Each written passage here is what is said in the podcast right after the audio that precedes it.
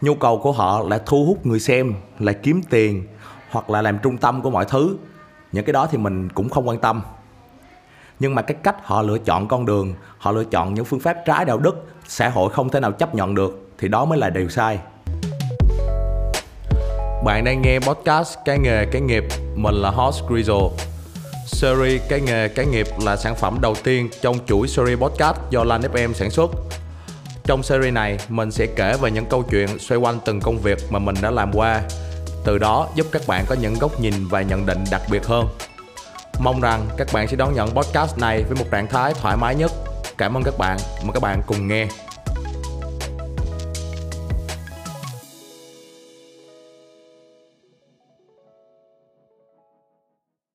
Theo quan điểm của riêng bản thân mình, mỗi người trong chúng ta đều có hai nhu cầu chung cho cuộc sống. Nhu cầu đầu tiên là những nhu cầu về vật chất, ví dụ như là ăn cơm, uống nước, mặc quần áo. Những nhu cầu này khiến cuộc sống của các bạn trở nên ổn định và no đủ. Nhu cầu thứ hai là những nhu cầu về tinh thần, ví dụ như là xem phim, đá bóng, chơi game, đi du lịch. Những nhu cầu này khiến cuộc sống của các bạn trở nên thú vị, vui vẻ và hạnh phúc hơn. Và mỗi mốc thời gian, mỗi thời điểm khác nhau, cũng có những hình thức giải trí và món ăn tinh thần cũng khác nhau. Vào những năm 2006, 2007 là những máy chơi game cầm tay, những quán game với PlayStation, sau đó tiến hóa lên thành game online. Thời điểm hiện tại, có vô vàn những phương thức giải trí khác nhau được tạo ra, những forum, diễn đàn, mạng xã hội được tạo ra với mục đích bán hàng, kết nối mọi người, quảng cáo hình ảnh bản thân. Từ đó tạo ra rất là nhiều nghề nghiệp đặc biệt. Ví dụ như là TikToker, reviewer, streamer, và họ đều được gọi chung dưới một cái tên là Content Creator.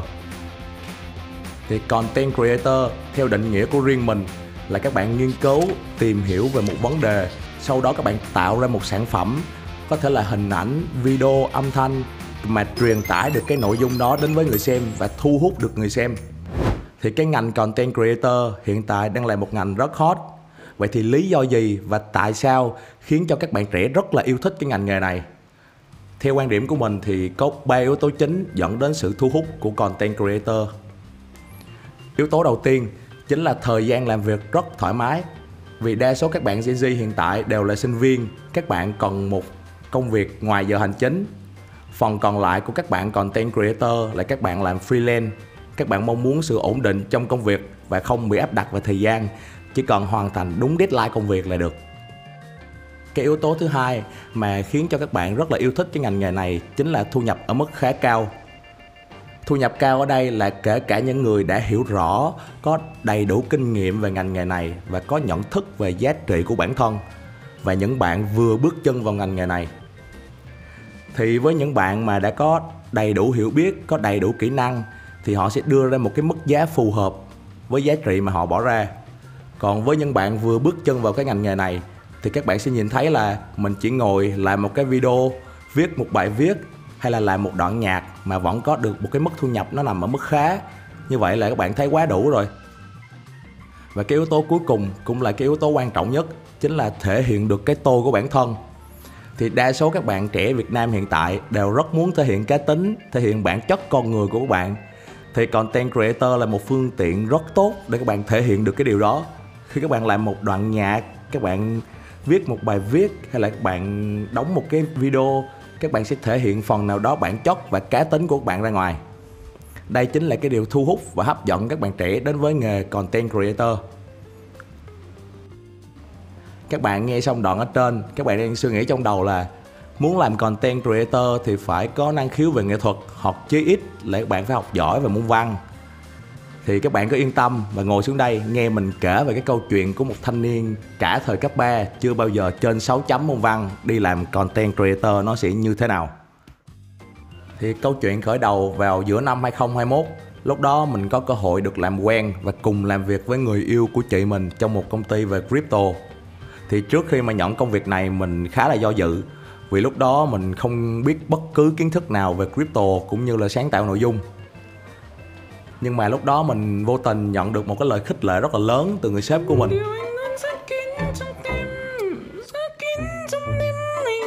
Sếp sếp mình đang thu mà, đang thu.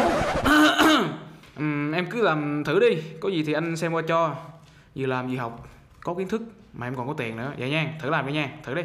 Với cái lượng kiến thức khá là ít, mỗi cái bài viết mình đều phải sửa đi sửa lại rất là nhiều lần, gây khó khăn cho cả mình và cả sếp. Tuy là có sẵn bố cục của một bài viết, nhưng những cái dự án đó đều là dự án nước ngoài, gây khó khăn cho mình trong lúc phiên dịch. Vì vậy mình đã quyết định là sau giờ làm việc mình học thêm tiếng Anh, học thêm những cái thuật ngữ chuyên môn về crypto. Dần dần những cái lỗi trong bài viết nó cũng ít đi. Sau đó là những lần mình đi chia sẻ kiến thức về crypto, chia sẻ kiến thức về sáng tạo nội dung đến cho bạn bè, người thân và gia đình. Cuối cùng chuyện gì đến nó cũng đến. Công ty của mình đã không thể duy trì được nữa và buộc phải đóng cửa. Nhưng mà mình cũng không cảm thấy quá tiếc về cái sự việc đó, vì nếu như không có cái khoảng thời gian đó thì sẽ không có mình ngày hôm nay ngồi ở đây kể cho các bạn nghe về cái câu chuyện này.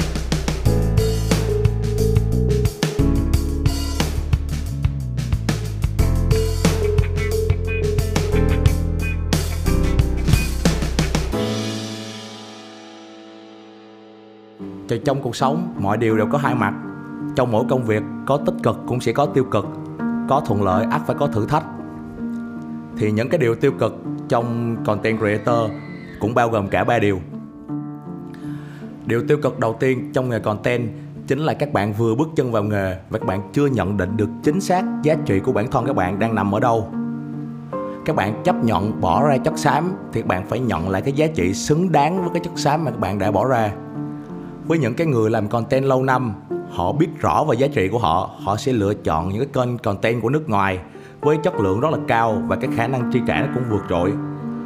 Với những cái doanh nghiệp và cái diễn đàn nhỏ tại Việt Nam thì họ không có đủ khả năng để chi trả cho các bạn cái mức thù lao quá cao.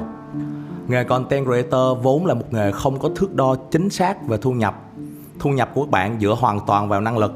Nếu như các bạn muốn thu nhập cao, hãy ngồi lại và nhìn lại xem thực sự bản thân bạn đang ở đâu, giá trị của bản thân các bạn là bao nhiêu thì các bạn sẽ có được cái mức thù lao mà các bạn mong muốn.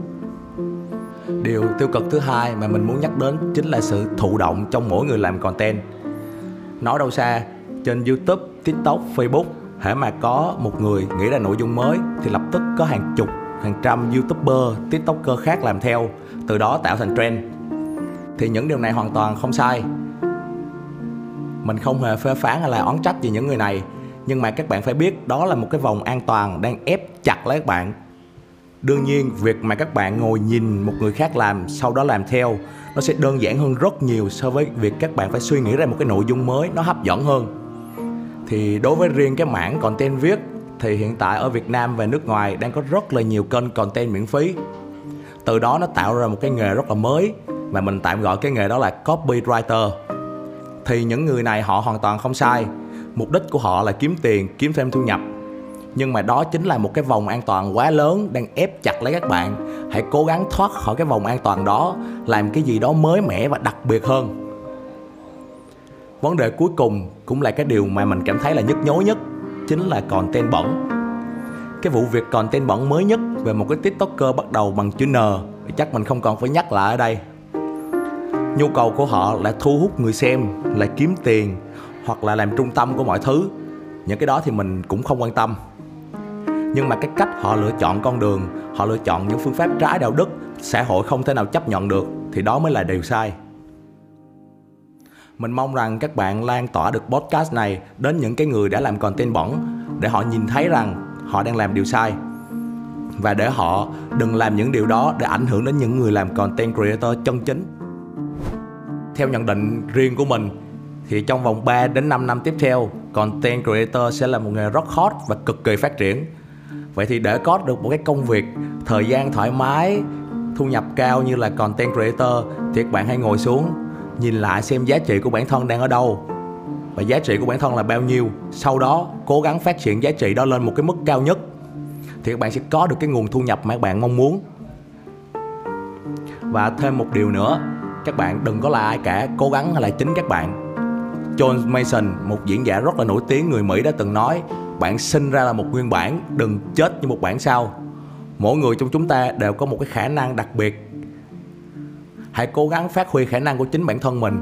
Có người thì quay video rất là tốt, tự tin đứng trước ống kính. Có người thì viết văn rất là hay, cũng có người cảm âm rất là tốt, viết nhạc rất là hay. Thiệt, có những người rất là tự tin khi mà đứng trước ống kính, nhưng mà khả năng viết lách tạo nên kịch bản của họ rất là kém. Thì bù lại đó, cũng có những người viết rất là hay, văn vở rất là tốt, nhưng mà bù lại khi mà đứng trước ống kính, đứng trước mọi người thì họ lại không thể nào nói được. Các bạn hãy là chính các bạn và đừng là ai cả. Các bạn cứ là chính mình, thành công sẽ tự đến.